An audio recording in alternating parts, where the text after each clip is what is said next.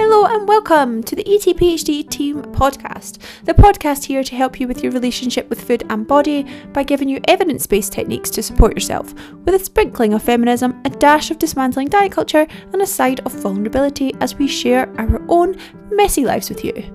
I'm Amelia, a registered nutritionist and PhD with the sole purpose of making your life happier and healthier. If you love it, please do go wild and share it, and if you're ready for support with our coaching, details are in the show notes. Hello and welcome to episode number 109 of the ETPHD Team Podcast with myself and Lynn Highland. How are you? Good, thank you. Good. And uh, we've just been saying how fabulous you look with your lashes. Thanks, guys. And that's us commenting on appearance, and that's okay sometimes. How are you, Anna? I am well, thank you. How are you doing? I am well, thank you. I'm actually very well. It's a Sun just makes such, such a difference. It's and I keep seeing your stories with the cherry blossom. I'm like, oh, just dreamy. I honestly, I'm such a slower for a cherry blossom. Every time I see them, I'm like, oh my god, I just, I love them. I think they're they're the most aesthetic thing of, about nature. One of the most aesthetic things. other So long as they're not near your house, like one of my neighbours has one outside theirs, and when the blossom falls, it just blows onto my driveway, and it is an absolute ass to try and get off. I'm Oh. like, yeah, but mm, no. Oh, see, I think it's nice, but then I don't clean my driveway. Like I just let it be. So that's probably my problem. Yeah. Love a cherry blossom. My nana used to have one in her garden, and like all of our communions or confirmations, our photographs would be like under Nana's cherry blossom because it would bloom at like May time. Um, Oh. But they have like massive roots, so like it's not a good idea to have them in your garden. They're like a bitch to get rid of. My mom, it took her ages. She had to get a tree surgeon out like to properly remove it from the garden. Oh, You can buy fake ones. I'm getting a fake one for my garden. know that. I'll send you the link.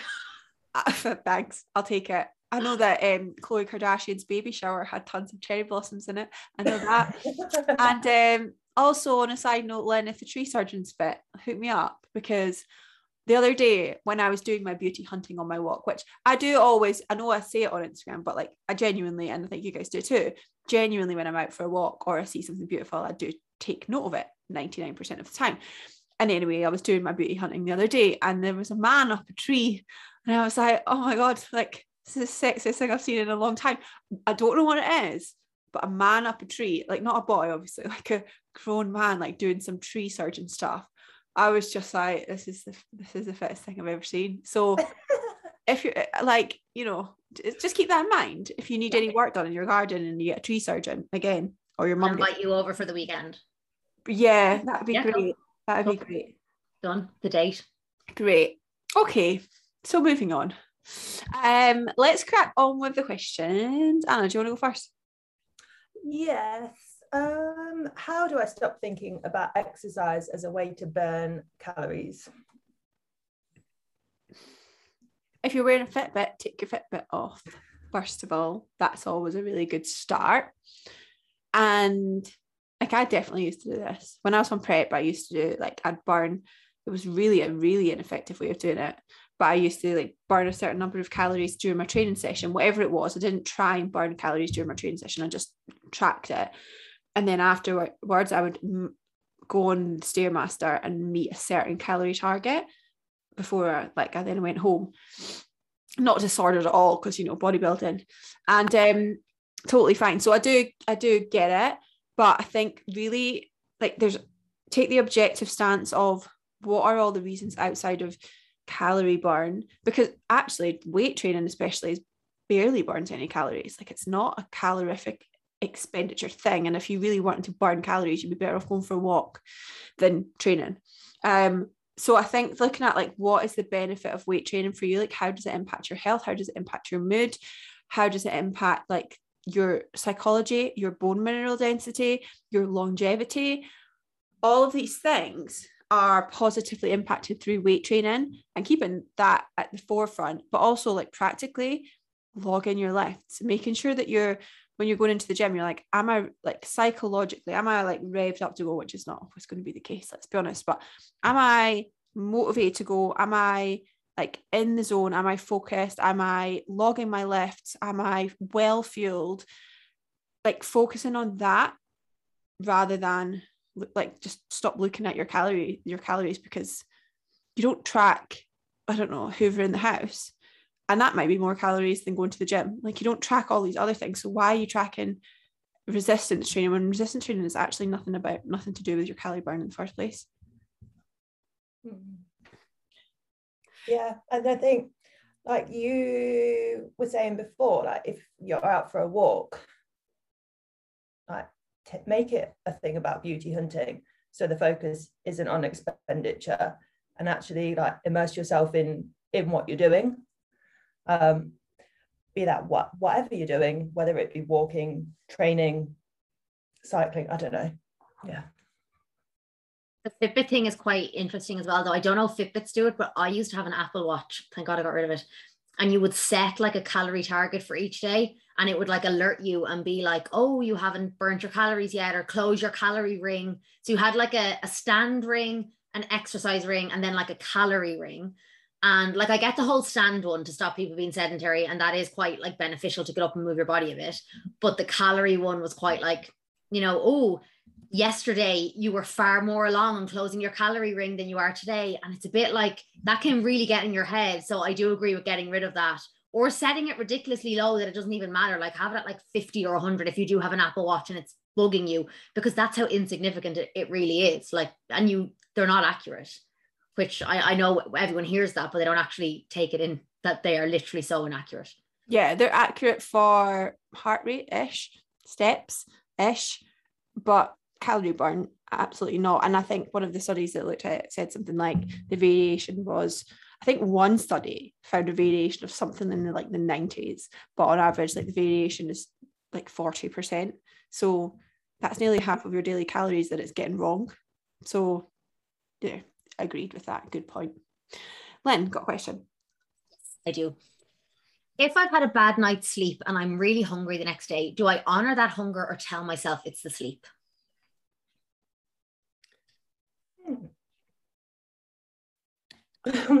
what would I do? What would I do? Um, I think it, keep in mind that it is you are going to be slightly hungrier, sure, because you've not had as much sleep. But I think where I'm at at the minute, and obviously this is goal dependent, just like, "Oh, I'm probably just going to eat a little bit more and, and be mindful, obviously, like getting some nutrient dense foods and maybe increase volume with those. But yeah, if I'm hungry, I'll just do that. Yeah, and I think you've hit the nail on the head though. Like it depends on your goals. If you're trying to improve your relationship with food, then honoring your hunger is something that you probably are going to want to learn to do. But if you're trying to diet, then you probably don't want to honor that because actually you're trying to get into stay in a deficit and you can recognize that you're hungry because of lack of sleep. It doesn't mean that it's not real hunger. I think that's the important thing. Just because it equates to a lack of sleep, your ghrelin levels are probably still higher. You probably still are actually physiologically hungrier. It's not like some sort of manifestation of a lack of sleep.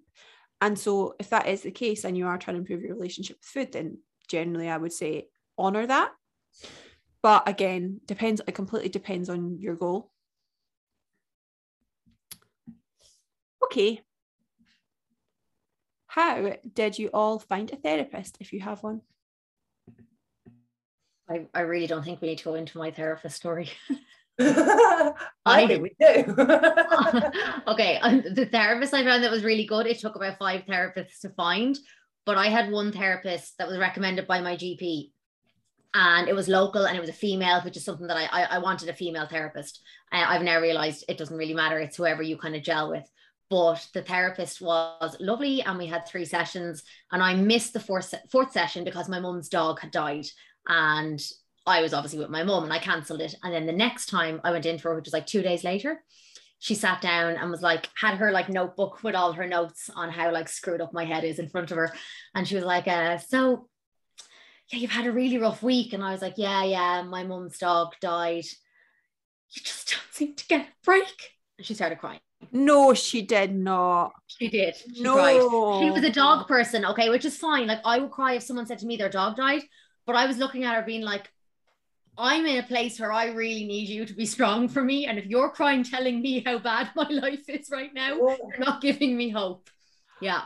That's really unprofessional. Mm, yeah. So Did you- that's how I knew she wasn't the one. I was going to say, did you continue with that therapy? No, no, I let that was literally my last session. Like I left, my mom picked me up outside, and my mom was like, Well, how'd you get on? And I was like, um, I'm a bit confused because I, I made her cry. She didn't make me cry. And my mom was like, Oh, let's find you someone else. I no. No, that's not great. Yeah. Um, I think trial and error though. Like obviously they're not all going to cry at you, but I had to go through a few to find the right one. It took a lot of like going to someone two or three times to be like, I'm I just can't seem to open up. But then when you find the right one, it's it's I suppose it's like with friends or with a partner, you kind of know when you found the right one that you can just let it all out. Mm. Yeah, I think my I think my, my most recent therapist. um, no, she she was the only one that I've actively like sought out. Uh, when I've had therapy before, it was referred from uh, a GP.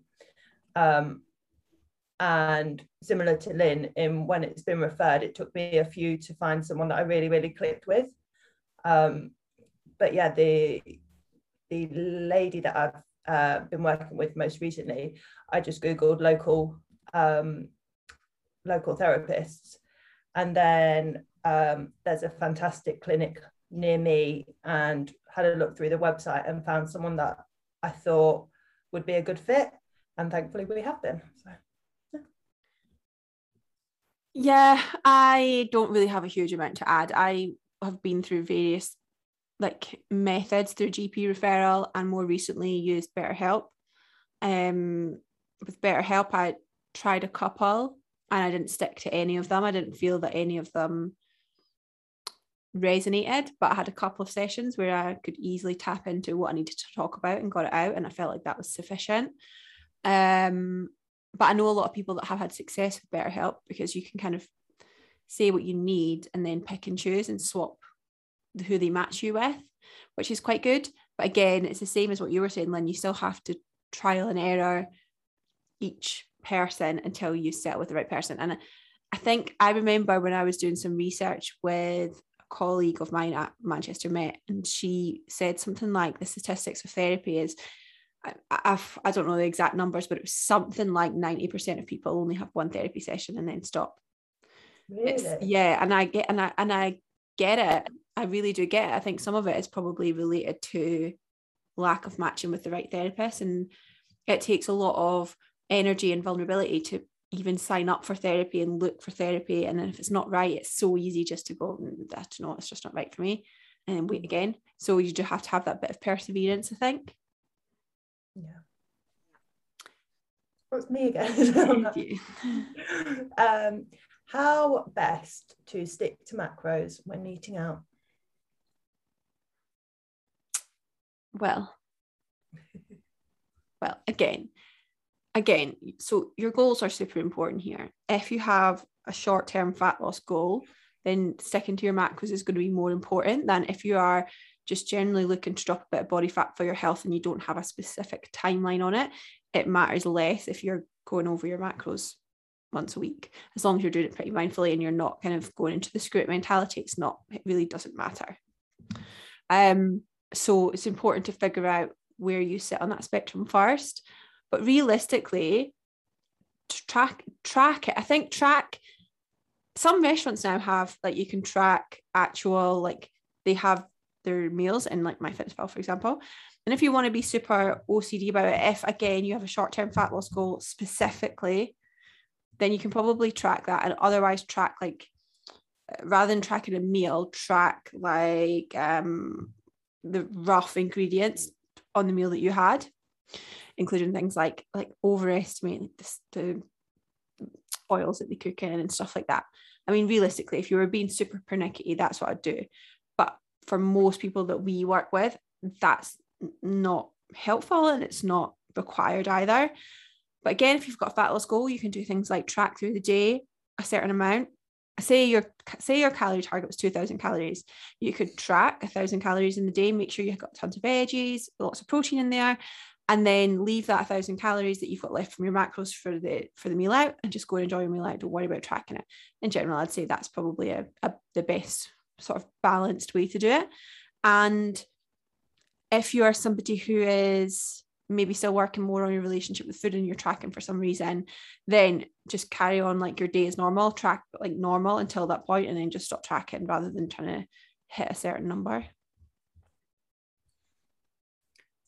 I wouldn't really add much. Just for, in my experience, anyone that's going out for a meal like that and is tracking, it's not the meal that causes any sort of interruption really in their journey. It's more how they react in the days afterwards because it tends to flick that switch in their brain where they're like, well, I've screwed it now. It's Friday night or Thursday night. I've ruined it. I'll start again Monday. And it's more about working on your mindset around how you navigate them. And as you said, like one untracked meal is totally fine. And I would probably recommend the same. Oh, it's me. Um, we are on fire today, so alert. Um, I feel like I'm grateful for the same sort of things all the time. Is that okay? I do feel like it helps me, but I'm not sure if I should be mixing things up. It's, I mean, it's fine. We're grateful for cherry blossoms every day whilst they're here. I think it's fine, but I think it can be a little bit indicative of maybe that you're just not putting too much intention or effort into it, which is okay. And I mean, every day I wake up and I genuinely am like, I'm so grateful to be in like my cozy bed and to be happy to do my work and to be warm and I have those kind of really basic gratitudes in the morning every morning. I'm grateful that I can go and make myself a coffee and like I'm grateful to be alive and that is the same every day. But and I think that's an important kind of it's important to have the basics there. But I also think if something different happens that day, it's nice to be grateful for that. So I'm grateful for the person that came and had a chat with me in the gym today, or um, I'm grateful that I don't know, my best friend cooked my dinner today, whatever it might be. Grateful that my lovely friend sent me some flowers on Sunday, like little different things. Be grateful for those. And I think, yeah, I mean, I think if you've got the same gratitude every single day with no variation, I think that is something to look at and think, why, like, where would I like to find gratitude? Where am I not feeling fulfilled? Or where am I not putting the intention into finding that gratitude? yeah nothing nothing to add i'm afraid okay how do you know you want to move your body more because it feels good for health and not because of an underlying desire for fat loss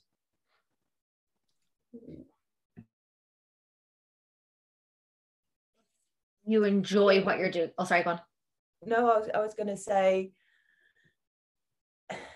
it's kind of again to flip it on its head how how would you feel if you didn't? Would there it like i guess it comes back down to guilt. And if you weren't to move would the guilt be there because you're not moving your body for fat loss I would be, I would kind of go, sorry, Anna, I keep no, no, no, go on, go on. Um, I would kind of say like if I would go for a walk if the weather is nice and that has nothing to do with fat loss. It's because it's a nice day and can look at trees or the sun or the lakes or whatever it might be. And I would maybe question like, what would your go-to be for fat loss? Like I wouldn't jump on the stairmaster for 45 minutes for fun. So if I'm seeking that out, it's probably going to be something to do with I want to change my body, which is why I'm doing it. But going for a walk on the beach or you know, meeting friends, I don't know, skateboarding, rollerblading, whatever it might be, if that's enjoyment as well and you would do it anyway, you can kind of know you're doing it for the benefits it's giving your body and your mind rather than just fat loss. Mm.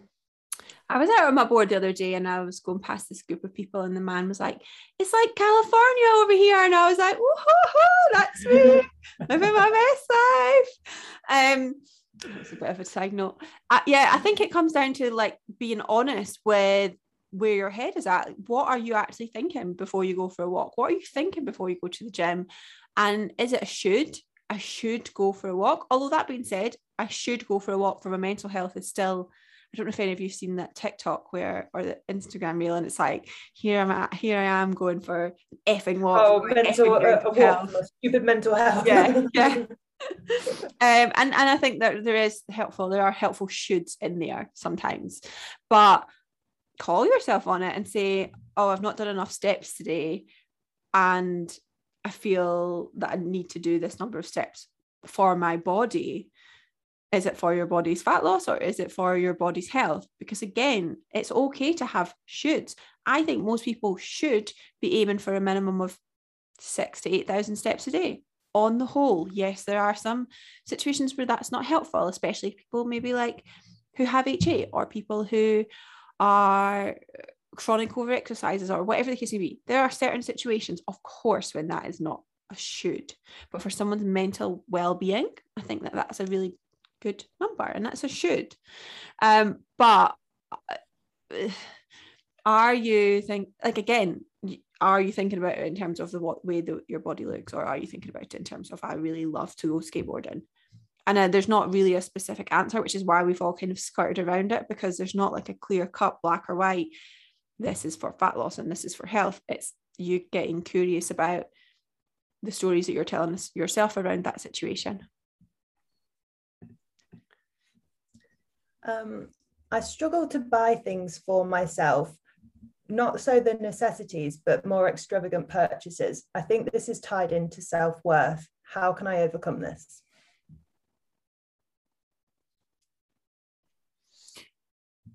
Super common, super, super common. And some people, I think, don't necessarily often overcome it. And there are worse things not to overcome, but you do deserve to be able to buy yourself things. And you work hard for your money and i'm sure i mean everyone works hard for the money in some way shape or form. And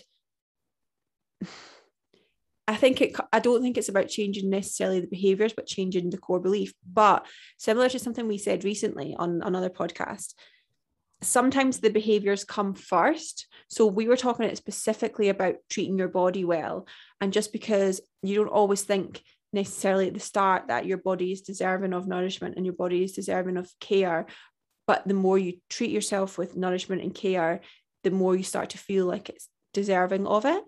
And it's the same sort of thing. And I'm not saying to go out and buy some expensive handbag and, and things that you don't necessarily care about, but challenging yourself to actually do those things. It might be buying yourself I don't know, Palmer's cocoa butter instead of Tesco's cocoa butter, as an example, something that you really want that's a little thing that you wouldn't normally let yourself have, like challenging that. And when you use it, really enjoying using it. And I think that's the other thing a lot of people will buy things or be gifted things, but then not actually use them because they don't feel like they don't want to waste it on themselves. It's the same as people who don't necessarily cook for themselves, but they'll cook for other people because they don't want to waste it on themselves. And it's like, sometimes you just have to actually do it and repeatedly do it. And it can be small little things. Small little, you're not supposed to use those two words together. I don't know what that phrase is, but there's a phrase for that. Dr. Mike said it at the Level Up conference. And I was like, oh, that's a good phrase. Anyway, don't remember what it was, so it couldn't have been that good. Um, but start small and actually taking those actions rather than waiting to waiting for the thought to change. Yeah, I'd agree. Um, okay.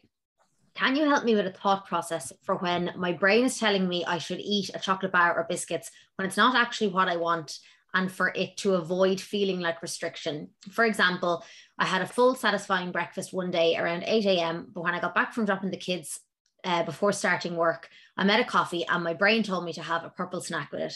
I really didn't need or want it, but I'm afraid to say no to myself or it'll feel like I'm restricting myself. Ooh, Purple snack. I know, Elise. Oh my god, that's a throwback. I forgot about those. I don't know what they are, guys. oh my gosh, you'd be missing out. Snack bar. I'm, I'm gonna have to Google it. I don't know. Oh. I actually I need to interrupt the podcast just to update people because I got so much hate over the peanut butter and jelly thing that you two swore you'd make me eat at level up. Well, I won because I did not eat it. Yeah. Oh, I forgot. I know, and I'm so happy. Damn it. Oh well, remember. September, September. anyway, sorry. Yes, I'll send you a purple snack, Anna. Yeah, they're they're hard to find these days. Purple snacks. They're so Yeah. good. Now, oh. It's like a, it's like a shortbread kind of. Mm. Have you ever had a club milk? yeah, yeah, yeah. So it's kind of it's like a, a purple snack is very similar to a club milk. Oh, Mm. It's okay. great.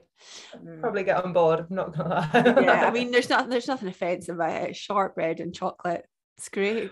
Yum. Um, uh, now I feel like I've been very much distracted from the actual question. Can you repeat it, please? Yes. Can you help with a thought process for when my brain tells me I should eat chocolate or biscuits when it's not actually what I want, and so it doesn't avoid like uh, or doesn't feel like restriction? Oh, yes, we can do that.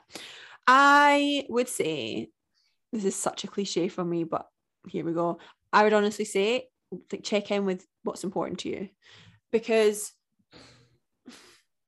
again, I will eat. I again, I can't. I come back to the same situation all the time because I always want pizza, but I do always want pizza. But I come back to the same thing of I would eat it regularly if I could. I'm not restrict. I mean, I am restricting myself. I am restricting myself by saying, no, you can't have pizza every day because A, I care about my finances, and B, I value my health for the journey that I'm going on for the future. So it is restrictive, but it's coming from a place of this is what's important to me. So that's okay. It's not restrictive in the sense of I'm trying, I'm falling victim to diet culture. And so I think if you're somebody who's maybe trying to improve your relationship with food, having it sometimes is in line with your values because you're practicing unconditional permission to eat. But then other times, uh, not having it is going to be within your values because you're checking in and you're going, I'm actually not hungry. And I recognize that this is just a habit. And actually, if I go and do something else for half an hour, I probably am not going to want it anymore. And that's a good tip that you can do anyway. Just do something else for half an hour. And if you still really want it, then go back and have it. Because remind yourself that you have unconditional permission to eat whatever you want should you choose to do it and should it be genuinely worth it. But ask yourself like in an hour what would i prefer to have done? Tomorrow what would i prefer to have done? And i think checking in with your future self again such a cliche but checking in with your future self is so like so powerful to think about to change your current behaviors. Yeah. okay um, one of Denai's questions: How to see your, how to see through the process of healing your relationship with food when you are struggling with the weight gain that comes with it. This feels particularly hard with summer just around the corner.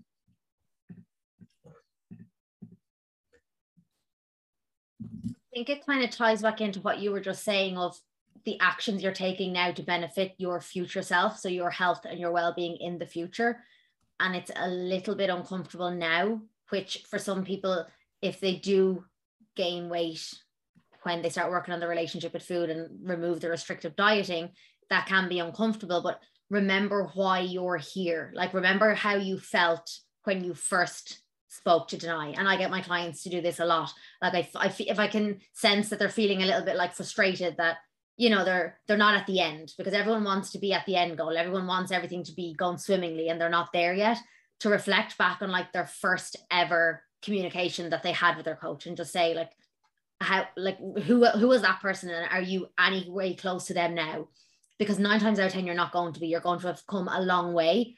And when you get so fixated on the end goal and working towards that, you can kind of forget how far you've come and what you have overcome. And you can really disconnect from how unhappy and dissatisfied you were before you started and before you started working with Deny. So I would reflect back on that and read over that first bit of communication to see how far you've come. Like read back over your check-ins, see the progress you've done and internalize it. And remember that you're doing it for the greater good. So yes, it's a little bit uncomfortable right now, but next summer, the following summer, the following summer, you're not going to have that oh, I need to diet for summer. And then, oh, I can put on weight at Christmas because it's winter. And oh, now I need to diet again. Like that cycle is going to be gone. Mm. You've just touched on something I was actually reading about this morning and I wrote some notes on it weirdly. Um, but it was some stuff about behavior change that I was looking into. And it's interesting because what they were talking about was um how to progress through something and it doesn't matter what the goal is so in this example it's your relationship with food and dealing with the potentially negative side effects to that or the feelings of negative side effects to that.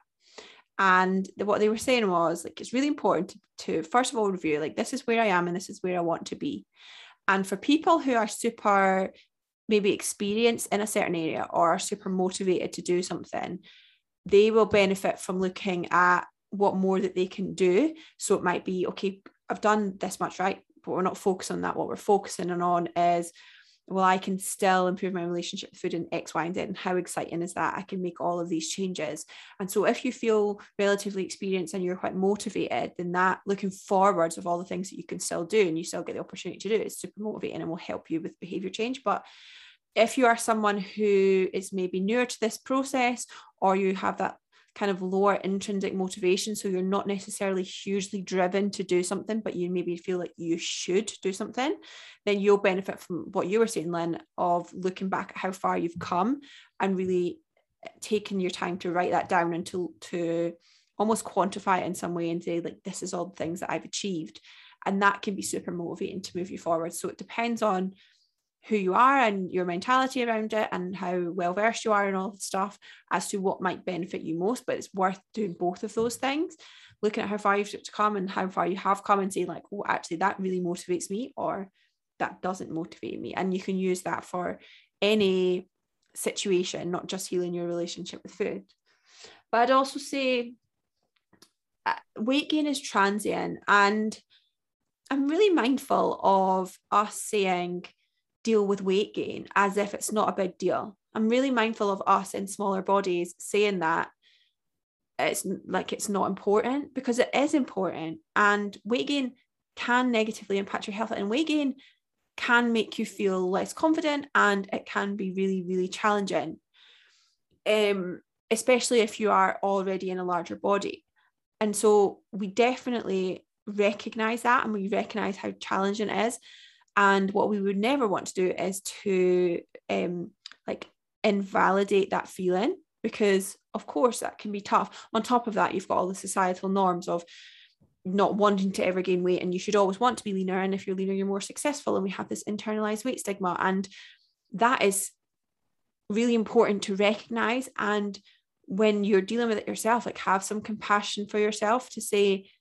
it's normal to feel worried about this. It's normal to feel anxious about this, and it's okay. And I don't have to not feel that way. I don't have to kind of shove it down and, and suppress that feeling. I'm allowed to vocalize that and feel that way.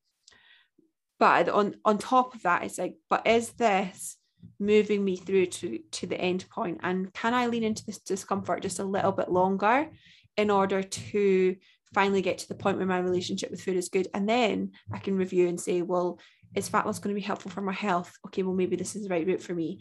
Or is it, or maybe it's not. And for some people in larger bodies, fat loss is still not beneficial for their health.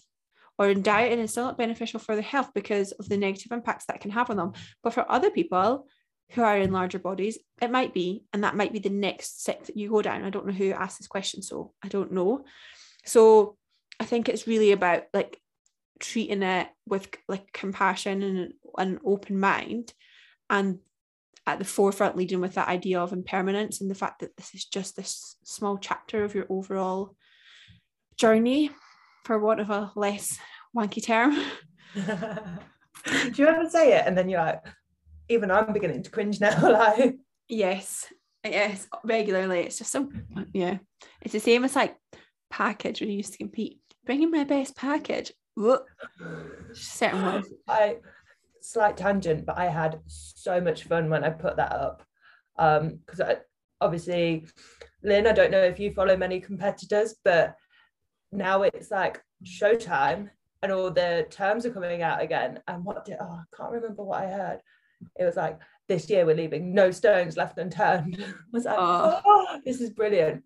So I put it to um, people what was their favorite um, like bodybuilder bro like phrase and I I had so much fun with it. It was brilliant. thought I wanted to do a bikini competition years ago. I, like I thought about it for a month or two, and then it was actually my partner that was like, no. now I look back and I'm like, thanks. yeah, it's not, I mean, it, it served a purpose, it served a purpose, all good. Just not something we would necessarily repeat. Necessarily, definitely repeat. um, okay, Anna. This week, I've not been a very nice person to be around at work mainly. How can I apologize for this without showing weakness to my colleagues slash boss? Apologizing is not a weakness. I think that's really, really important. There's nothing like, do you know how strong it is to apologize? I, th- I think this is one of my lessons of my 30s. I could put on one of my posts once. Like, it's total, uh, just apologize and move on. It's not a big deal. The re like, I think it's important to figure out why you're so reluctant to want to apologize in the first place. And it's probably because you don't want to be wrong. It's probably because when you're wrong, you feel like you're not done things perfectly and you're probably a perfectionist. And so it, it hits against that core belief that you're not enough. Or it confirms you're not enough because you've made a mistake, and that hurts too. Um, so figure out why you don't want to. But I think reframing it and being like, I am the bigger person. You know, when you're a kid, if you've got siblings and you're the sibling that apologizes and your, your mom or dad are like, thanks for being the bigger person. Like, like that, like channel that. And realistically, even if you don't mean it, it, it no one's going to remember it tomorrow. Just get it out of your mouth and then move on. Mm-hmm. Yeah, I, was, I, I was that child. I was always that child, middle child. Yeah, yeah, that's just it. yep. I was the eldest, so of course I just did everything perfectly and set the, st- the standard for the other two to uphold. Oh. I joke. do, you, do you joke no, like I think they're perfect, but like they came along when I was a lot older. So of course I'm like, there's there's absolutely nothing I would change about them. Sure, my dad would disagree, but like I, I'm like, no, they're perfect. They learned from me. They're perfect. uh, okay. Um do you have any advice for managing negative thoughts or frustrations with my body due to chronic illness? Whilst I was away on holidays, I recognized a huge amount of sadness, frustration, and grief for the things that I can no longer do. This isn't about the way my body looks at all, but how my body feels. Not feeling like I can swim out deeper into the water to look for dolphins with the kids because I couldn't be sure I could keep them and myself safe. Not being able to play volleyball on the beach due to pain in my wrists and ankles. Not being able to run on the beach, which I've always done on holiday I don't want this to sound like a pity party, and I'm so grateful for the things my body does allow me to do. Ultimately, I need to find acceptance for the way my body functions now, but it's so hard when I miss the old me. Thanks for any advice. It's tough. I think similar to what I just said on the last question, actually, is is allowing yourself to like you're already justifying it. Like I know that I'm, I should be grateful for all of these things. Like that doesn't mean that you're not totally within your rights to say this is shit. I am in chronic pain. This is it's unfair. It's it's crap. It's painful. It's frustrating. And all of those things can be absolutely true. And avoid avoid feeling bad for feeling bad. You're, those feelings are totally valid and you don't want to get lost in them. And reframing can be really helpful and focusing on gratitude for what you do have it can be really helpful um, and to kind of pull you out of getting lost in that. Um, but you still want to recognize that those feelings can be there and you can hold space for both. I, I think the answers for me would probably still be in like acceptance of what you can control and showing yourself compassion for that. But then compassion is also taking action and thinking about what action can I take here to support myself? And that might be through things like doing the work with Lynn and working on your health and your relationship with food and honoring that and being proud of yourself for that. Or it might be practicing gratitude every day for the other things that you have been able to do. Um, and I think one way of doing that is imagining that imagining those things are not there anymore. I think when we're talking about being grateful for the basic stuff and in the morning one of the reasons i say thanks every morning when i wake up most mornings when i wake up is because when i say i'm grateful for being in my bed because imagine i wasn't waking up in a warm bed imagine that was taken away from me imagine someone took my coffee machine away from me. Like that would be very upsetting. And it can be really easy to just fall onto, oh, I'm just grateful for these things and not really internalizing it. But imagine those things that you do have weren't there anymore. And that can really heighten your gratitude for them. So I would, I guess, focus more on that side of things where possible.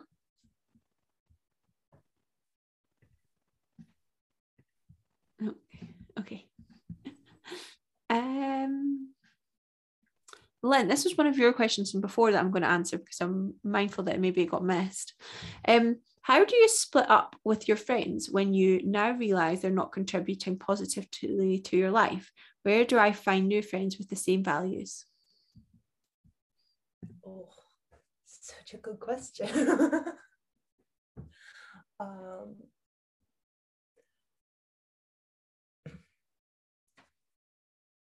I think I, I don't know about you guys, but I've definitely found myself just naturally begin to distance myself from people that I don't want to hang around with anymore. So starting to decline invites to things or yeah, yeah, I know, I know. invite. Let's not be foolish. Shocking. Um, but yeah, so there is that distance, and then it's almost like well, there's not that expectation um, again, not because I'm a people pleaser, but there's not that expectation that I'm always going to be there. And then you can pick and choose. And if, if it gets to the point where you just don't want to see them anymore, full stop, then you've already put that distance between you. Um, but in terms of finding new friends, am I the person to ask? I'm not sure. Um, very exciting but I've signed up for I've I've started um, a, a, local yoga place, so I'm hoping to find some yogi friends there. Oh, nice, nice. But it's about finding common interest, isn't it? And that sort of thing. I think most people there probably are on the same similar wavelength to me, maybe. Mm.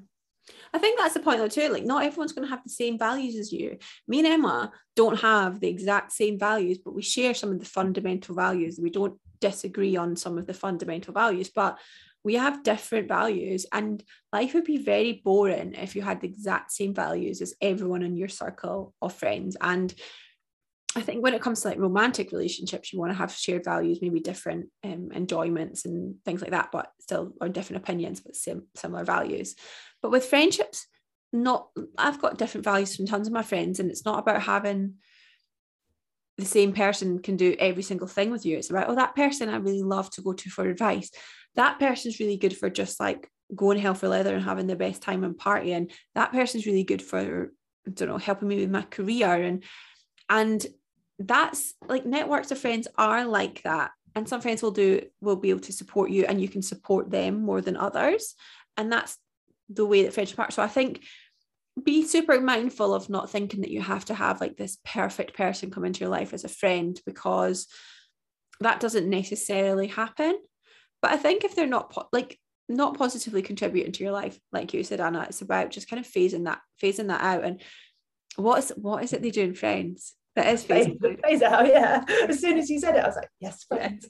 Everything, like, it's so funny. You can say certain things, and it's just like friends just comes immediately pops into your head. Um, but I think it's about removing the guilt from it because relationships have all relationships have a, a purpose and a duration, and some of those durations are forever, and some are not. And there's no guilt, and there should be no shame around that fact that you've maybe outgrown that or they've outgrown you or you've grown apart again kind of treating it like that was as long as that partnership was supposed to last and that's okay and moving through it is is all you can really do. And you don't need to have this big conversation where you say we're not friends anymore. It's it's just you just maybe chat a little bit less and hang out a little bit less and that's okay. It's sad but that's not that's the way that life is and accepting that that's quite a normal part of life just need to interrupt here to um, do some fierce self-compassion towards this client as well you will find new friends by doing the thing you said you were going to do as one of your goals for this year so if you sign up for that class it would be fab Um, okay. Anna. Oh yeah, I was like, no, that was that was that was Lynn's question, but you asked it. I'm confused. Um, how not to care so much what you look like and fight the urge to lose weight. I know it's not the best thing, best thing right now, but can't help wanting to. Why do you want to? Like, why do you want to? If you know that it's not the best, then why do you want to do it? And I think that's where you fight the urge to do it because you're trying to find something in fat loss. What is it you're trying to find in fat loss? And how can you find that somewhere else? Because realistically, if you're in a health, like say, for example, if someone is in a healthy body and fat is not negatively impacting their health in any way and they want to lose body fat, off like it's totally okay to do that first of all. But sometimes we do that because we want validation from someone else or we want i don't know to look a certain way for our ex in summer or whatever the we want to fit in. And is you're changing your body and sacrificing your health the way to do that probably not. But there will be other ways of supporting you to feel more connected and um, confident in yourself aside from changing your body. So I think you really have to be honest with yourself. Maybe you're looking for some sort of control because you're feeling a little bit uncertain. Um, really look at what it is that you're looking for. Um, Lynn, go for it. I don't think I have any more actually from this week. I think I've got one. I think I've still might have yeah, I do. I've got one of yours, so I'll do it for you. Um, I felt awful all week, but not so awful that I could justify being bedbound. So I felt rubbish and just approached food as bucket. I don't know if I'm allowed to say that word. I ate when not hungry. I ate so much sugar too. I think I was trying to change how I was feeling, but of course it never worked and I was never satiated. To be fair, this hasn't happened to me since starting this journey, and it's a good reminder of how far I've come. They'd happen much more often before. Any advice on how to approach these types of situations? I mean, excellent awareness that that's what was going on. And I think it's really important to remember that even when you have a quote unquote great relationship with food, these weeks still happen. Uh, we openly talk about beige weeks, and that's completely fine. Um, but yeah, definitely worth getting curious as to what was going on. What were you feeling? Trying to identify that and then what's going to be most helpful in that situation. I agree. I think give yourself a break. When you're sick often you will reach for easy comfort foods for a bit of a dopamine spike and ease and comfort and that's okay. Um and I think moving forwards, like it's really important when we go through what we would deem as like slips or behaving in a way that we didn't want to behave, that we reflect on it and say, well, what would have served me better? And what led me to take that action? And what can I change for next time? So we don't know the answer to that. You know the answer to that. So maybe you didn't have the food accessible in your house. Maybe you didn't take a pause before you ate, or maybe you just really wanted some chocolate. Like they're all okay, but recognizing what the driver was and how you set yourself up for that and thinking, okay, well, next time if I'm feeling a bit rubbish, I'm going to make sure that I nip to a shop or I get someone to bring me some delicious, easily accessible like boxes of grapes and strawberries and food that I also really enjoy. And or I let myself just have a bit of chocolate because it's okay to comfort comfort eat sometimes and rather than getting frustrated that I comfort eat and then eating more just accepting that you comfort eat and that's totally fine and you don't need to eat more than that. You could just eat that and then move on. Okay I think have we got time for one more question? I'm going to get one more question in. I'm scrolling down to one of my clients questions which seems to be quite far down my list but that's okay. Okay What is the point, if any, in creatine cycling? I've heard quite a few people talk about taking breaks from it, so wondering if this is necessary or beneficial.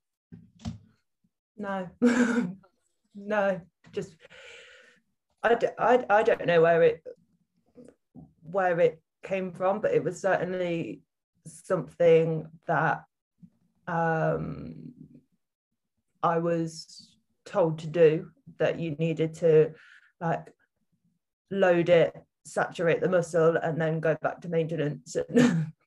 but you you just need to keep on taking it.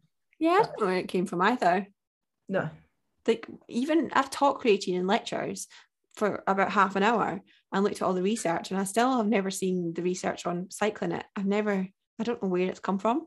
I think it's just certain people trying to overcomplicate things to sound more intelligent than they are. Shocking. I know who knew that happened. Okay. Yeah. Thanks everyone for your questions and keep them coming and we will do more next week. Thanks. Bye. Bye. Thanks so much for listening. I hope you enjoyed it. And as always, if you did, please do feel free to like, share, subscribe, and review. And if you would like to chat to me, then you can find details of my Instagram in the show notes.